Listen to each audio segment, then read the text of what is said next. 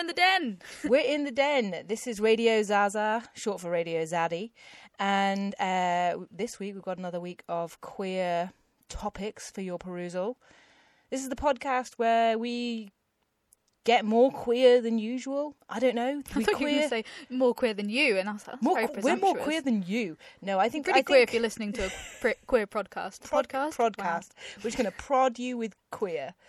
Anyway, Daisy, how are you? I'm not too bad, thanks, Hannah. Even after that intro. Even after that intro, you know, we can only progress for next week. Exactly, we can only do better next time. Yeah, I'm excited for today's recording. Yeah, I am. Okay.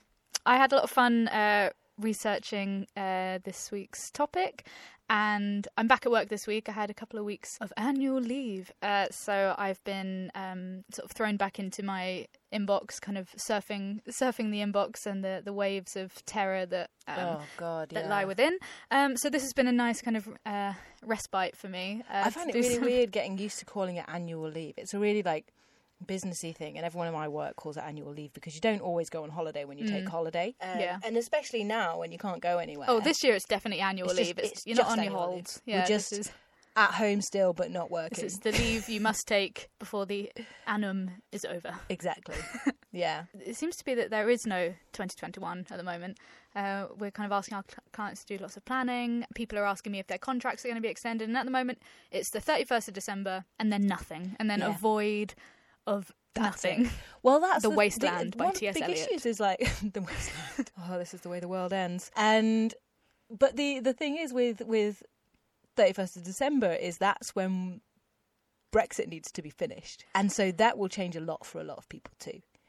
And so, like, I mean, I was having a bit of a time. There will be no jobs. There will be no anything anymore. That will be the end. Will snap out of existence.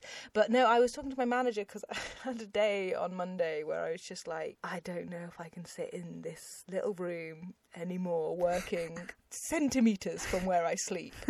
And I was like, what if I just decided to bail on the UK and rent a cottage somewhere in the middle of the Italian countryside and take my work stuff and work from home there? How okay would that be? And she's like, well, you wouldn't be the first person to consider it, but just wait till after Brexit, because then you'll know what your rights are in terms of working abroad. And I was like, well, okay. If it's a month, you know, a month here, a month there, do a month in Amsterdam, go do a month in Rome. Yeah, I suppose it would be a very different situation if I said I was going for like a month rather than in this situation I was more being like, I think I'm going to leave the UK forever. And she was like, all right, maybe we think about that some more. Fight fire with fire. I was like, no. You'll Brexit from Brexit. Exactly. That's not a bad shout. I would absolutely, I'm absolutely considering something similar, and whether it's just waiting for London to kind of rear its head again, and, you know, in a good way, or just riding out the storm somewhere with a bit more sun as, you know, spring comes. It's going to be a long winter. Yes it is. But what can get us through winter? Queer shit, which brings me on to my my topic for this week, quite nicely. Queer and locational. Right, where do I start? We're all familiar with gay villages. Yes. Usually a small oasis within a larger city that becomes a hub for LGBT culture due to the close-knit arrangements of queer pubs, bars, restaurants, boutiques, bookstores, sex shops, you name it. All the big cities have them. Think Soho in London, just down the road, Canal Street in Manchester, Kemptown, Brighton, and Kemptown or Camptown? Kemptown. Right, Camptown would be two tongue-in-cheeks. Kemptown in Brighton and Broughton Street in Edinburgh, otherwise known as the Pink Triangle.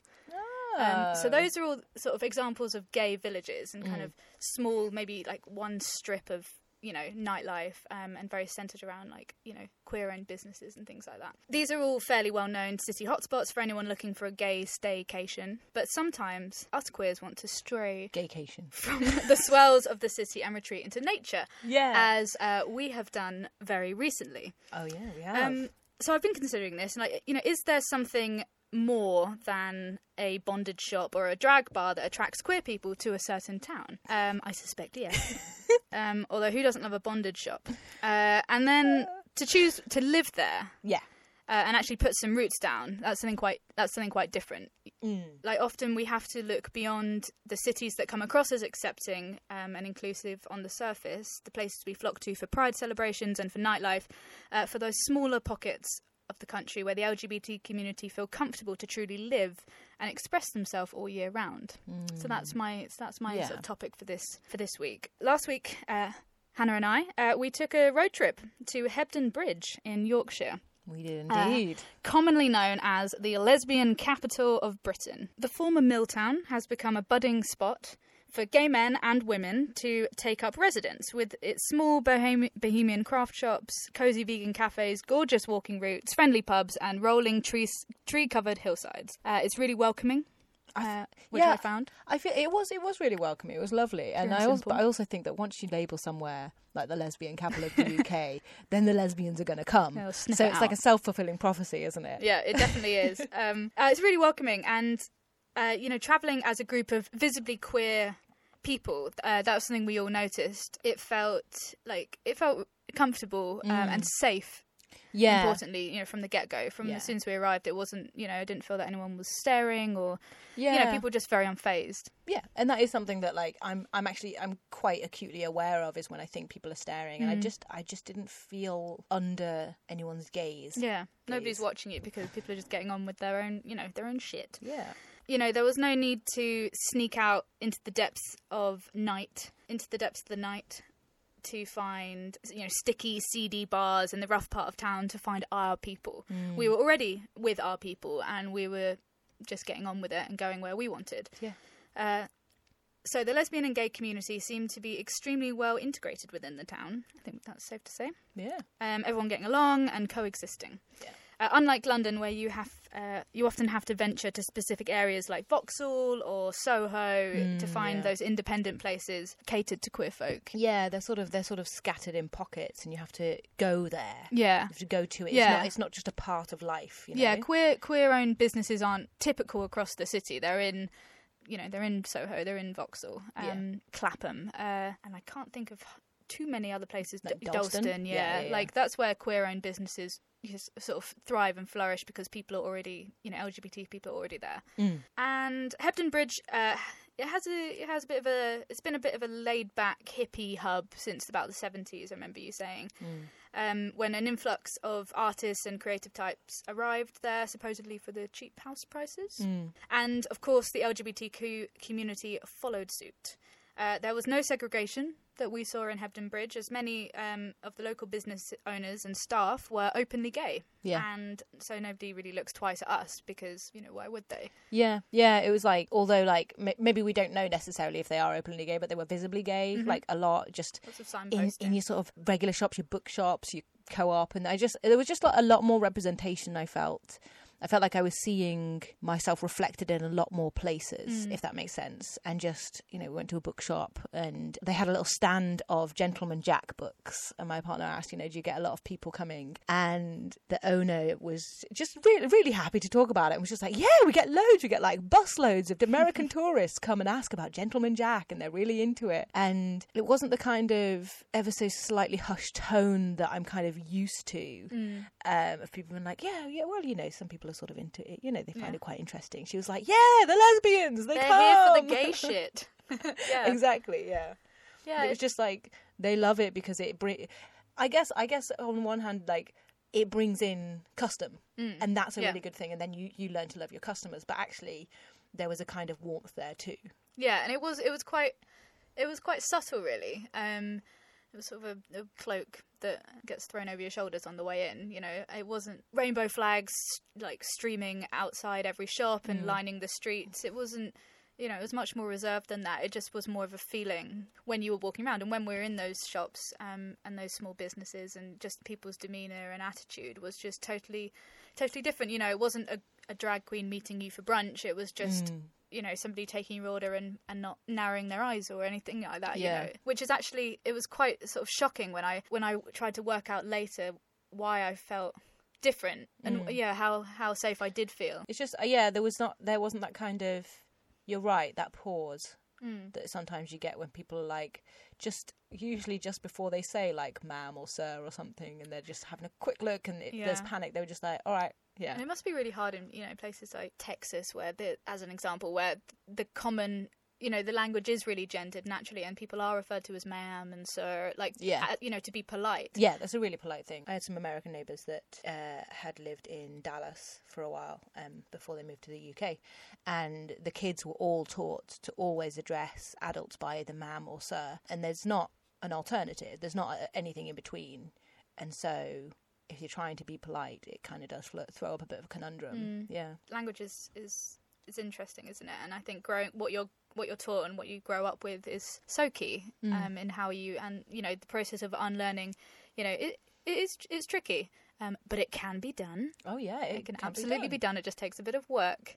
Y'all who are allies. So here's a fun fact. Hebden Bridge is said to have more lesbian women per square foot than both London or Brighton. Oh my God. Per square foot. Per square foot. I don't know who did this, who measurement. Who threw down the set square? Not the set square. What's it called? The pedometer. No, not a pedometer. They have these little, like, square grids that you throw onto the grass, and you have to count the plants in between them. What's the one that you... whatever. Yeah. Who was doing that? But that's great. Yep. So that was a fact that came out on the internet.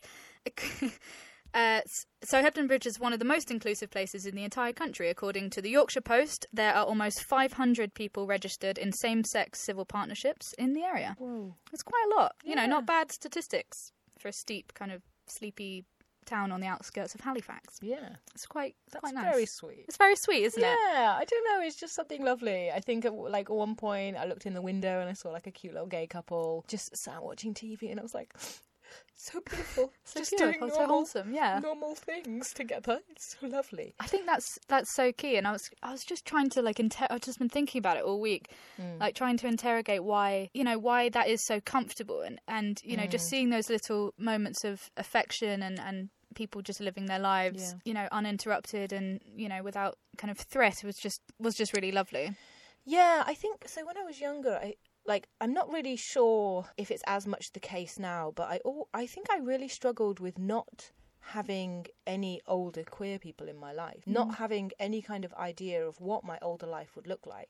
My parents didn't know any lesbian couples. They knew plenty of gay men, but not lesbian couples. So it was almost like I couldn't see myself growing up at all.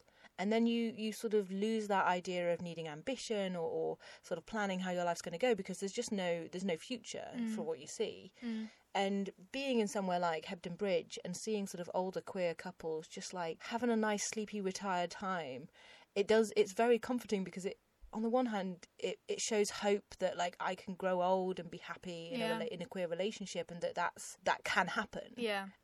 Whereas a lot of the other imagery of queer relationships you see played out on, like you said, in sticky, gross clubs and bars, are only depicted as very young people, younger really even than we are, you and I. And so it's almost like we've had to find our own way without a kind of role model to model ourselves after.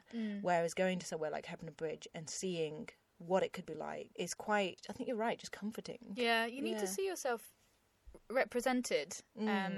In different walks of life and at different stages of life. You know, there's a lot of young queers in London. There's a lot of students. There's a lot of transitional and temporary people existing in London, and here for the nightlife and here for studying and for education. And then, you know, that people get priced out as well, and you don't see that stage when, you know, when people do withdraw and kind of move out of London and move to the outskirts of the city or the countryside, you don't tend to see that narrative play out. So it's very hard to see yourself reflected back on you. It's hard to see yourself into that future. It also kind of, seeing that legitimizes your kind of hopes and dreams, or like, yeah, it just legitimizes the fact that I think I'm too old to go out now, Daisy. I get really hungover, and I like going to bed and being cozy and warm, and like I like hiking. I can't help it. So I just, you know, it legitimizes that future rather than being like, no, you have to be eternally youthful. So I looked across the pond for some other examples.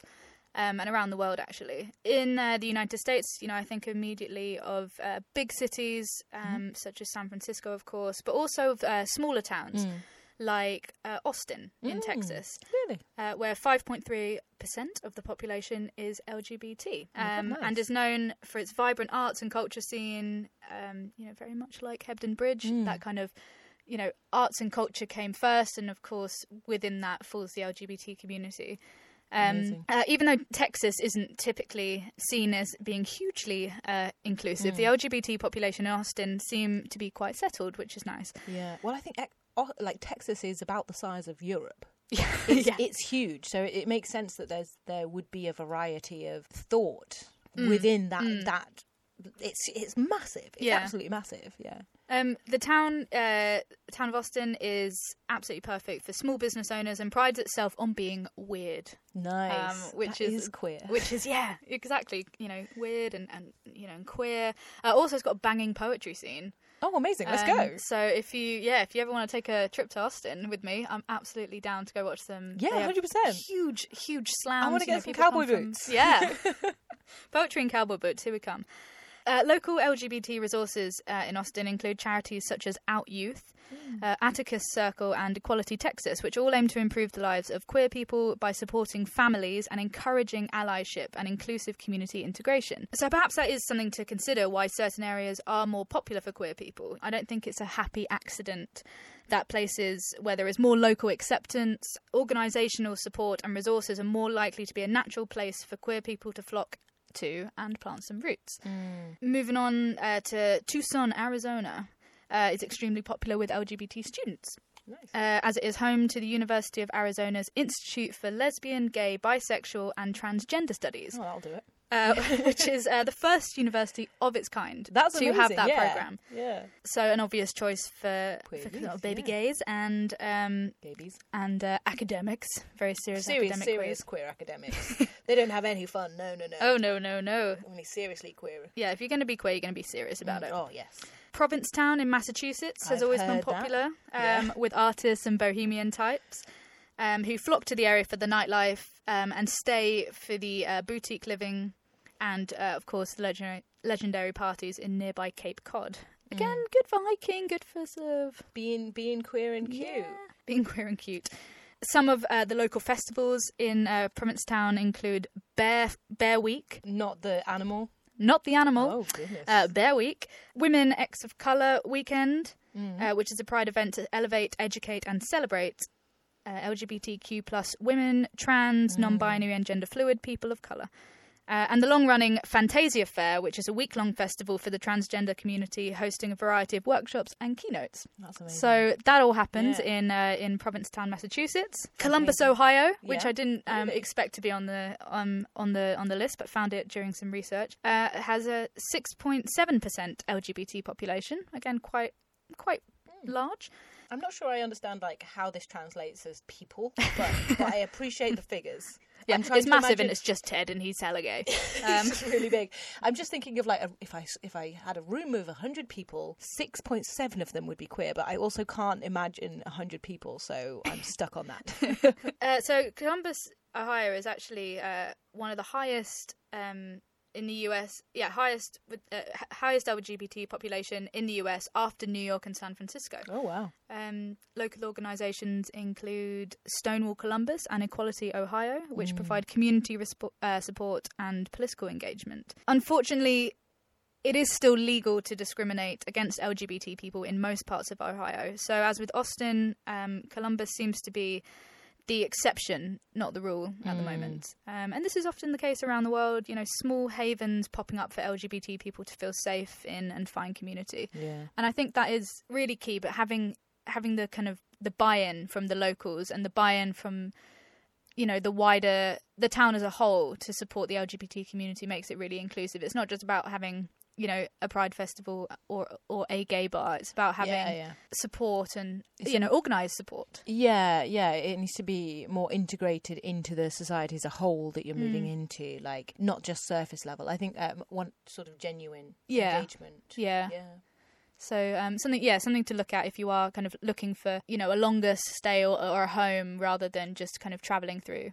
Yeah. You've probably heard of this, but Palm Springs in California. Oh, yeah. Elected America's first entirely LGBT-led city council in 2018. Hey! Holy shit, the gays are in charge. It's going to be great. But there wasn't a huge song and dance about it. It was just, you know, people, they were just sort of ushered in. Yeah. And, you know, they didn't plaster flags anywhere or, you know, or paint the town pink. It was just the candidates were elected based on their professional merits, and ultimately voters cared more about the policies on roads and policing and homelessness rather than the sexual orientation or gender identity of their leadership. Yeah. So that was a really cool story to read. That is nice. Here's a quote from Xavier Persard. Of the Human Rights Campaign, which is a charity, says, when cities enact LGBTQ inclusive protections, they send a clear message that they value and welcome everyone, attracting the country's top talent and spurring economic growth. Yeah. I know we spoke about this when we were talking about sort of queer brewing and about kind of including people in whatever industry it is. You're allowing growth, and you're allowing an economy to flourish, and you're allowing people to set down roots and feel comfortable and kind of, you know, buy into a lifestyle. And I think as we can see with some of these smaller towns in the US, LGBTQ people are looking to move away from big cities in search of something a bit more affordable and a bit more just realistic and a bit more natural.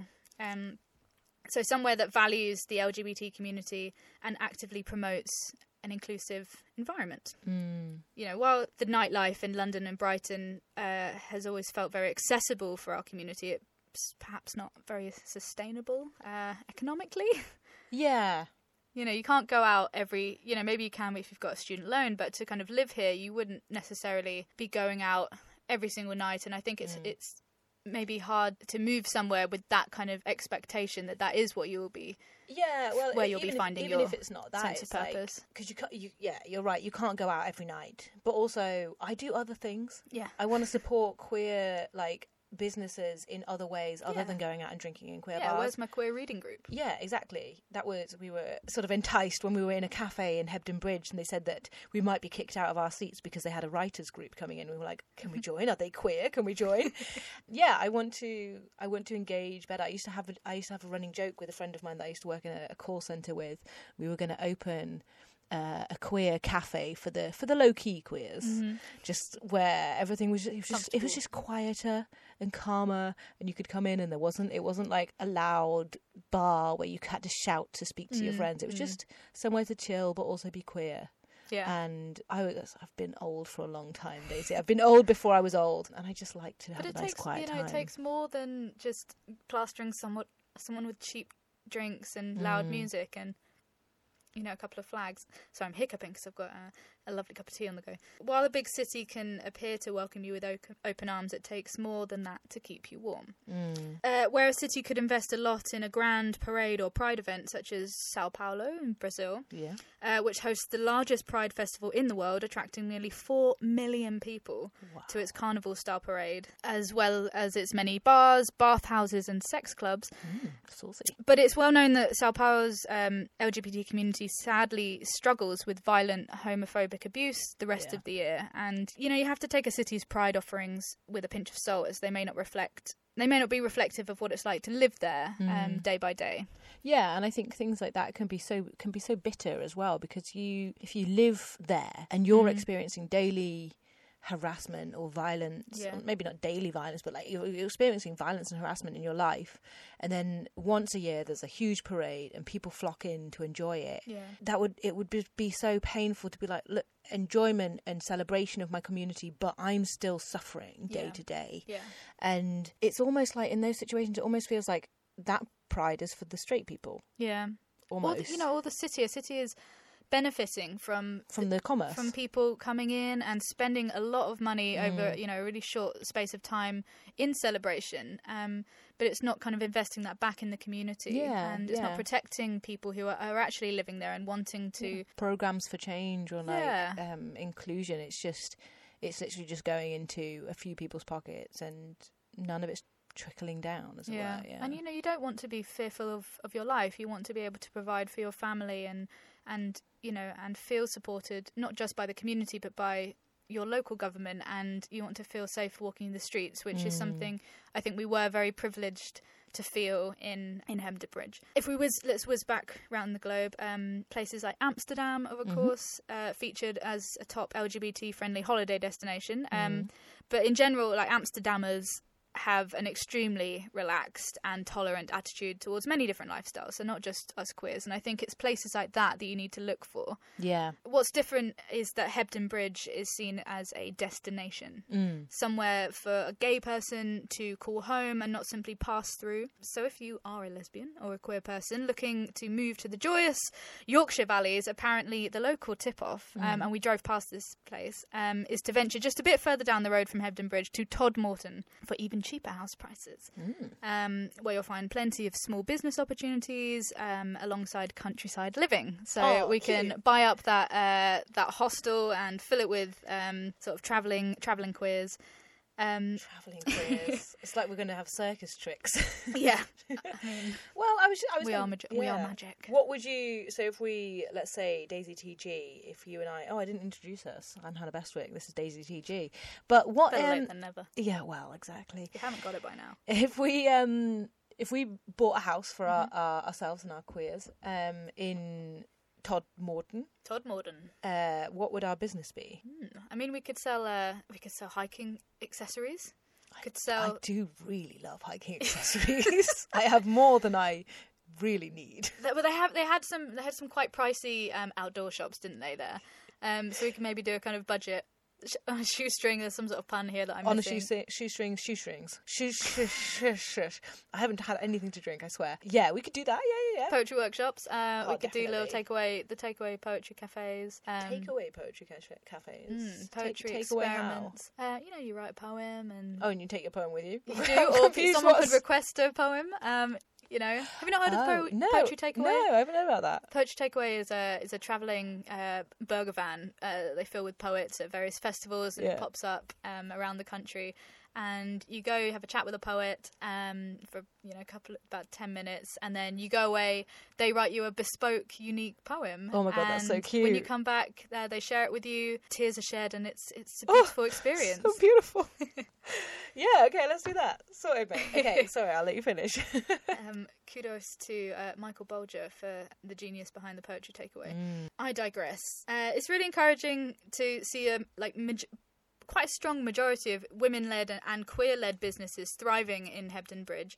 But the thing I keep coming back to is that the people we met just seemed to be really kind, accepting, unfazed and kind. Here's my final piece of evidence for why Hebden Bridge is the kindest queer place in the UK that I've been to. All right, lay it on me. Their annual Pride Festival is called Happy Valley Pride, but the catalyst for this festival to be launched was actually in response to a piece of homophobic graffiti that the locals just said no, and they just wouldn't tolerate it, and they said not in our town. And in response to that, they decided to host a Pride festival instead, and that is the icing on the cake for me. And it kind of centered around this piece of graffiti, and they customized it, and they made it really inclusive and really beautiful. And when is their festival? I mean, sadly, it's cancelled for the foreseeable future. There is no outside festivals. No, but was it? Hang on, wait. Was it like summer? I'm guessing. Yeah, summer festival. Yeah. I mean, it's pretty flooded in the winter, from what you've told me. That makes sense. I did say that. Actually. No. My partner said that. But okay, yeah. So next year, let's go. Coronavirus permitting. Yeah, we gotta go. / if we're already living there. At this rate, we might be. Yeah, no, that's really great. Yeah, I just think it's an interesting thing to consider, the difference between visiting and staying. And I think Hebden Bridge did have a sign up about, when the recurring visitors and how to become a local, the loyalty of being local. And it did feel homey. Yeah, I don't know, maybe it's just because I immediately had a huge affection for it, because it was just lovely and cutesy and villagey and like near hills where I could go walking and things like that. But it had this feeling of being like you can live here if you want to. Yeah, like not just me thinking I could live there, but like there was just that kind of openness of being like we weren't treated just as tourists. it wasn't, you know, you can often in places get a real cold shoulder when they know you're a tourist and just be like, oh, you're only here for a few days, sure, whatever, you're just going to come and leave. It was real, there was a real warmth and a real like welcome there that, that was, it was really nice. Check out the local, you know, the local places. If you can't go further afield, you know, there's plenty to explore in the UK. Check out the charities and the organisations that are doing the work, and even if the local councils aren't necessarily doing it, there will be charities and there will be LGBT-led organisations, and there will be groups you can join and events you can attend, and it's that kind of makes a home. Just, you know, I don't want to live in Dalston Superstore. Please don't make me live there. Above a club.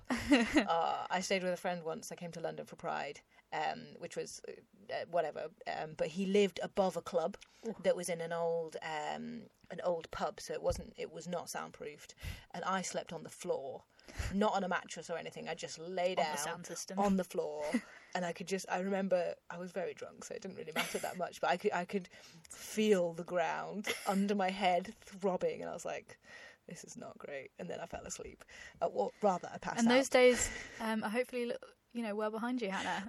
They are. I'll see you on the rolling hills of Yorkshire. Exactly, in a woolly jumper with a dog. Very nice. Perfect. Thank you, Daisy. It doesn't really lead on to my thing that I'm going to talk about today, but I mean, it kind of does. There's a little bit about sort of going to find your people and your city, in the big city, with other queers and things like that. But it's a bit tenuous. So I'm actually going to tell you about the life of Marsha P. Johnson. Very briefly, I'm going to mention the Stonewall Uprising, but actually I tried to fit like a comprehensive explanation of the Stonewall Uprisings within Marsha P. Johnson's life, but it didn't really, there was just too much to say. So I think probably next week I'm going to do the Stonewall Uprising, but this week I'm just going to talk about Marsha P. Johnson and her life, and very sadly her death. So Marsha P. Johnson was born in New Jersey on the 24th of August, and I've not written the year for some reason. It's apparently not important. Her father, Malcolm Michaels Sr., was an assembly line worker at General Motors, and her mother, Alberta Claiborne, was a housekeeper. Marsha P. was Malcolm Michaels Jr., but changed her name once she moved away. So she started wearing dresses as early as 5 years old, which is really, I just think that's really cute.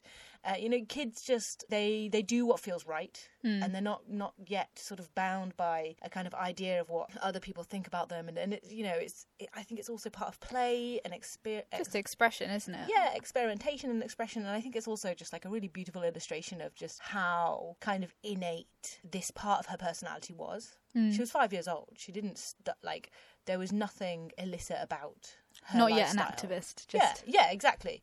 But she did have to stop wearing the dresses when she was living in New Jersey because the neighbourhood boys started harassing her, which is really sad.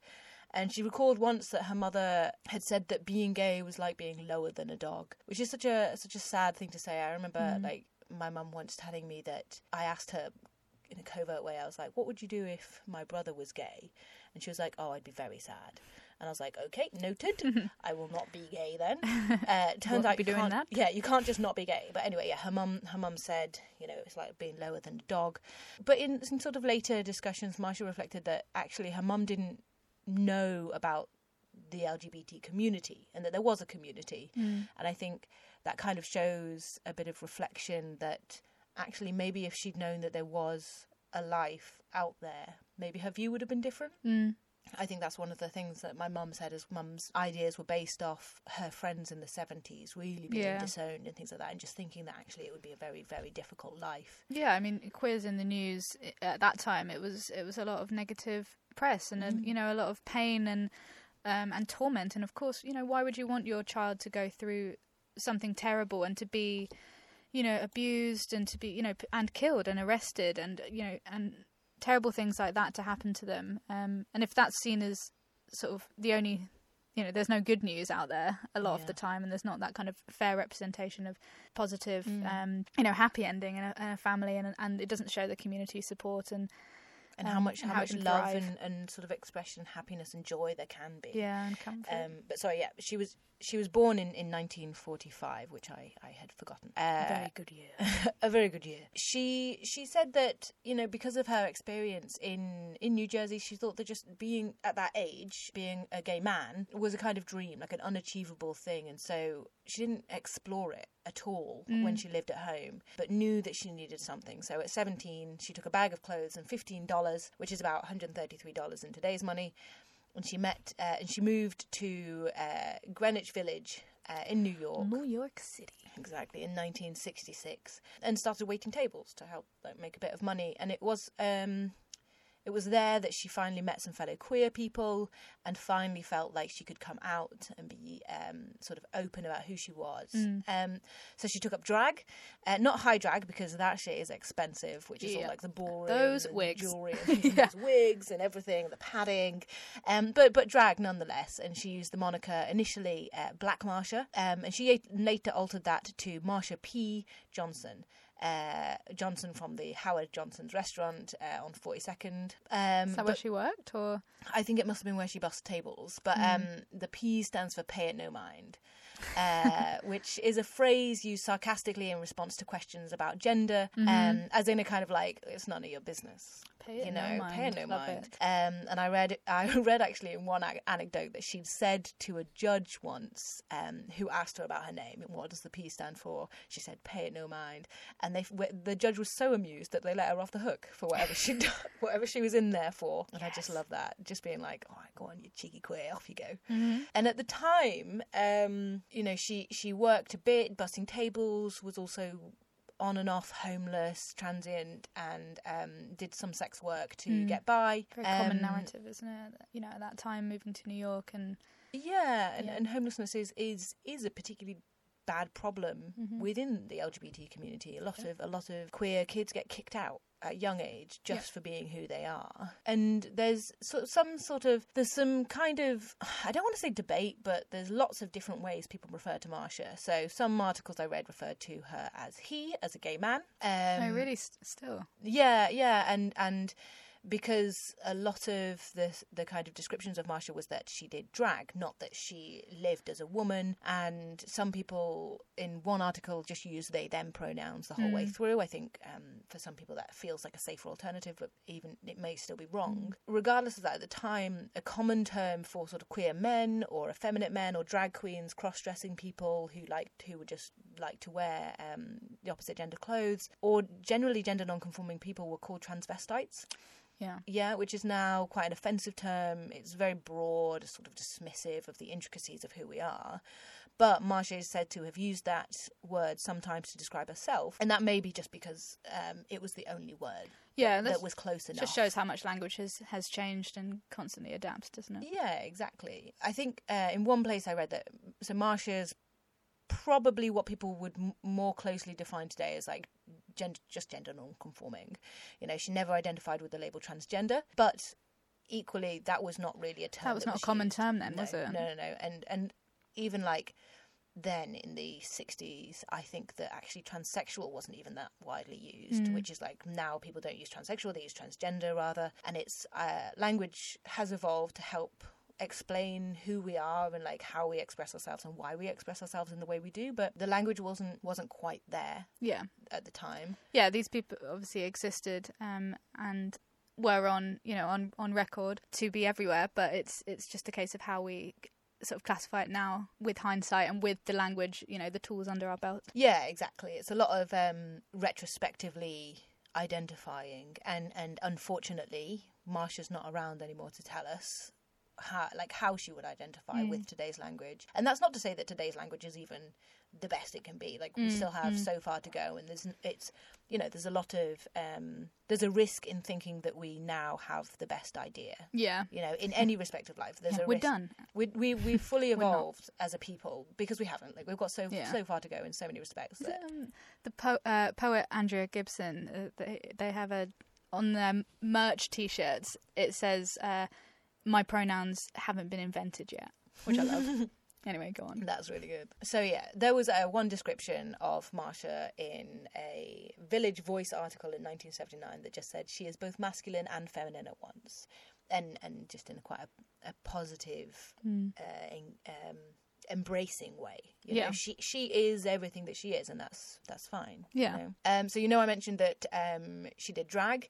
So she was one of the first drag queens to go into the Stonewall Inn, once they began allowing women and drag queens inside, because it had originally just been for gay men. Right. And she was known for her bright wigs. She would put Christmas lights in her hair, or even she would have flower crowns, because she used to sometimes sleep underneath the tables in the flower district in Manhattan. And she'd homage to that. Yeah, exactly. She'd gather up leftover flowers or discarded flowers and make flower crowns. So there's a really beautiful picture of her sort of beaming at the camera in this really fancy flower crown. It's a really beautiful picture. And like I said, she seemed to have spent some time homeless, sometimes made extra money through sex work, not always, she was bussing tables too, and this was all sort of kind of par for the course for queer people at this time, is that you would live a kind of transient lifestyle. A lot of people were denied work. It wasn't a choice. You couldn't keep a job if someone found out that you were frequenting gay bars and things like that. Once she got to New York, she sort of made her found family, she made her own family. But she did maintain her Christian beliefs. Many of her friends would call her Saint Marsha because she was kind and caring, and she would often be seen in local churches, like praying for those that were close to her. She had a very close relationship with a friend, a Latinx Queen Sylvia Rivera, who she ran away from home at 11 and lived on the streets in New York and met Marsha in 1963. And she said that Marsha was like a mother to her and always looked out for her and cared for her like nobody else ever had. And it's just, to run away from home at 11 is... Can you remember how small you were at 11? Yeah. 11 is weird. You don't know what the world is doing. Exactly. And it was just such a scary time. And it's so, warming to know that there were people like Marsha out there to, take her in and look after her and sort of... show her love. Yeah, that's sort of what it seems like, is that she showed her love and acceptance that others weren't. Care and tolerance, and those two really basic, often parental functions that are so often missed out on by LGBT youth and adults, sadly. Yeah, exactly. So part of that found family was the Stonewall Inn, which was at the time owned by the Genovese mafia. Did you know? No. And was operated without a formal liquor license because it was a known gay bar. The New York State wouldn't grant a liquor license to gay bars. Okay, so it was illegal, but then there's some stuff about the fact that was kind of the point, because there was lots of other illegal stuff maybe going on. There's a whole bunch of stuff I'll kind of get into a bit more. Pay no mind. So you could pay the price of $3 to get in, which wasn't insurmountable for somebody who was panhandling, begging or just trying to make some money somehow on the streets if they were homeless. And that would get you in out of the cold or the intense summer heat that you get in New York as well. And with your entry, you got 2 free drinks, or 2 drinks tokens with your entry, and you could dance and have fun. So it's like a co-op. It's great. Yeah, exactly. It was very bare bones. There wasn't very much there, and the plumbing would go all the time. There was no running water behind the bar, so it was only alcohol. But yeah, most other queer establishments wouldn't allow you to dance. Because just being together and being overtly gay or obviously gay could get you arrested for being disorderly in the 60s. But in the Stonewall Inn, you could dance. And so it was a refuge. And it was a refuge for all races, underage queer kids, homeless queer people, anyone who needed a place to be... a place where they could be themselves and to feel safe. The city is a scary place if you're on your own. Yeah. And you could find... other people like you there. Marsha was part of the Stonewall Uprising. She's said to arrive fashionably late at 2 a.m. On the first day of the riots, when the place was already on fire and the police had lost control. So she said that she sort of turned up and was just like, well, this has gone to shit, hasn't it? Guess we're doing this now. Yeah, and she was, when she did arrive, she was part of the vanguard, leading the way, screaming that she wanted her gay rights now. And she was there on the second day as well. And actually the riots went on for, I think, about 6 days in total. And at the end of it, there was, thousands of people, block for blocks around, just... there to support the queer community. But after the Stonewall Uprising, that's all I'm going to say on that, really, because, like I said, I'm going to do it more next week. That happened. I promise. You'll find out more next time. It happened. It was a big deal, okay? But following the Stonewall Uprising, Marsha, I'm going to call her Marsha, not Johnson, joined the Gay Liberation Front and was active in the Gay Liberation Front Drag Queen Caucus. Caucus meaning like collective, apparently, or assembly. Had to Google that one. It's not a word that I... Caucus. A raucous caucus, I'm sure it was. And on the first year anniversary of the Stonewall Rebellion, or the uprising, on June 28th, 1970, Johnson marched in the first Gay Pride Rally, which was then called the Christopher Street Liberation Day, because the Stonewall Inn is on Christopher Street. Mm-hmm. And as Marsha moved on with her life, she kept up her activism throughout. She and Sylvia co-founded the Street Transvestite Action Revolutionaries, or STAR, organisation. I was hoping there was a good acronym. Yeah, STAR. And in 1972, they opened the Star House, which was a shelter for gay and trans street kids. And they paid for the rent with money they made through sex work, which is, you know, a way to make money, isn't it? And while the house itself was not focused on performance specifically, Johnson was a drag mother of Star House, which is a long-standing tradition of chosen family in the Black and Latino LGBT community. Most recently sort of depicted in Pose. Yes. Really beautiful, really great, hilarious, amazing drama. I think it captures it so well. You really get a feel for how it does, how it was with the different houses and the conflicts. Yeah, exactly. It has such a great representation of like actual trans actors playing trans people, and it's just really good. And feel uplifted one second, and then the next moment it drags you through. But you know, it's life. It's truth, you know, and it, you know, it's a terrible, tumultuous history, and you know, it was a riot, it was a protest, and it was, you know, some dark times as well as you know, a fuck ton of glitter and ball gowns. Yeah, exactly. And so that's ballroom culture and just found family and looking after each other. So Marsha worked to provide food, clothing, and emotional support and a sense of family for the young drag queens, trans women, gender nonconformists, and other gay street kids living on the Christopher Street docks or in their house on the Lower East Side of New York. So it wasn't just who managed to get into the house, you know, she extended her activism and her reach, her love to even kids that weren't even I want to say weren't even seen because they were still on the streets, you know. And that's something that's a big problem, is that as a homeless person, the people just don't look at you. Yeah. They don't look at you or see you. How do you feel part of any community? Exactly. And she was going out and trying to provide food and clothing and just love to these kids that were not loved. Good old Marsha. So in 1973, Marsha and Sylvia were banned from participating in the Gay Pride Parade by the Gay and Lesbian Committee, who were administering the event. So they said they weren't going to allow drag queens at their marches, claiming that they were giving them a bad name, which is so shitty. No. So shitty when people like Marsha and Sylvia were like... on the front lines. They were, you know, they were at Stonewall throwing bricks at the police and like... fighting for their rights and doing all this beautiful work for trans and queer kids and... true activism, yeah. Exactly. Real, like really making a difference and putting their money where their mouth was and just like giving back, you know. And so their response was to usurp the parade, and they got in front of it and just marched at the front instead, you know, anyway. And they were like, well, you know, she was not going to be silenced. Good.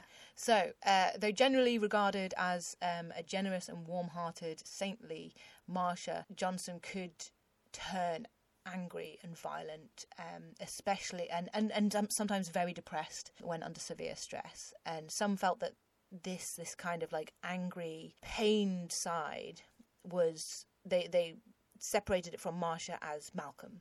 Okay, so Malcolm was her the name her parents gave her, but she could become very nasty and a vicious and violent man looking for fights. You know, she'd sort of try to start fights. And later in her life, she seemed to sort of become increasingly sick and fragile. And shortly after the 1992 Pride Parade, Johnson's body was discovered in the Hudson River. And she died at the age of just 46. She was very young. And initially, police ruled that death as a suicide. But Johnson's friends and other members of the community, Randy Wicker, who was a close friend of hers that she'd lived with between the 1980 and 92, said that, you know, she was never suicidal. There was no note. There was apparently a large wound in the side of her head. There wasn't too much detail on like how that was suspected to be made, whether or not it looked like blunt force trauma or something, or something. But there were also reports of people in the area who were known muggers. There were some people who said they'd seen fights of homophobic slurs with someone that looked like Marsha.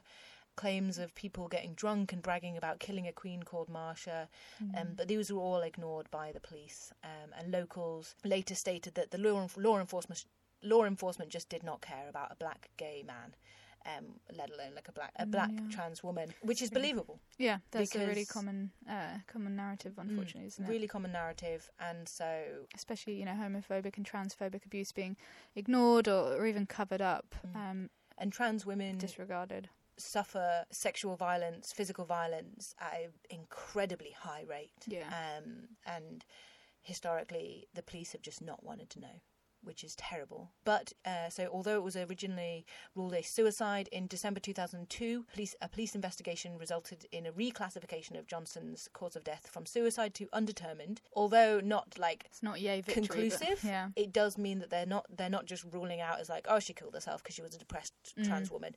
And in November 2012, activist Mariah Lopez succeeded in getting New York Police Department to reopen the case as a possible homicide. Mm. Okay. In more recent years, there's been an increased interest in Marsha P. Johnson as a key figure in the gay liberation front, and there have been a number of like murals put up on walls in various cities, tributes across the USA. In 2012 documentary Pay It No Mind, The Life and Times of Marsha P. Johnson, and the 2017 documentary The Death and Life of Marsha P. Johnson. And she's appeared as like a fictional character in a number of films. And the New York Times published a belated obituary in 2018, which is actually it's quite nice. So I want to mention a few of my favourite things that have been done in her honour. So a large painted mural. Not an old lady. A large painted mural depicting... Muriel painted herself, and we told her not to. I always struggle with that word. Depicting Marsha and Sylvia, went on display in Dallas, Texas in 2019 to commemorate the 50th anniversary of the Stonewall riots. The painting of the two pioneers of the gay rights movement is in front of a transgender flag. It claims to be the world's largest mural honouring the trans community. Great. On Friday the 1st in 2020, the governor of New York announced that the East River State Park in Brooklyn would be renamed in Marsha P. Johnson's honour, and it will be the first New York State Park named after an LGBT person at all, ever. Wow. Okay. Yeah, so that's a big deal. And in August 2020, it was announced that Johnson's hometown, Elizabeth, New Jersey, would erect a monument to her. Hooray, statues! And so I just think that, like, honouring her, and especially about. With like, yeah, it's like it's not fixing a problem. Yeah. But in the current spirit of tearing down statues of colonisers and slave owners and things like that, putting up a statue of a black well-rounded trans woman who was giving back to her community is a much better thing to do, and like.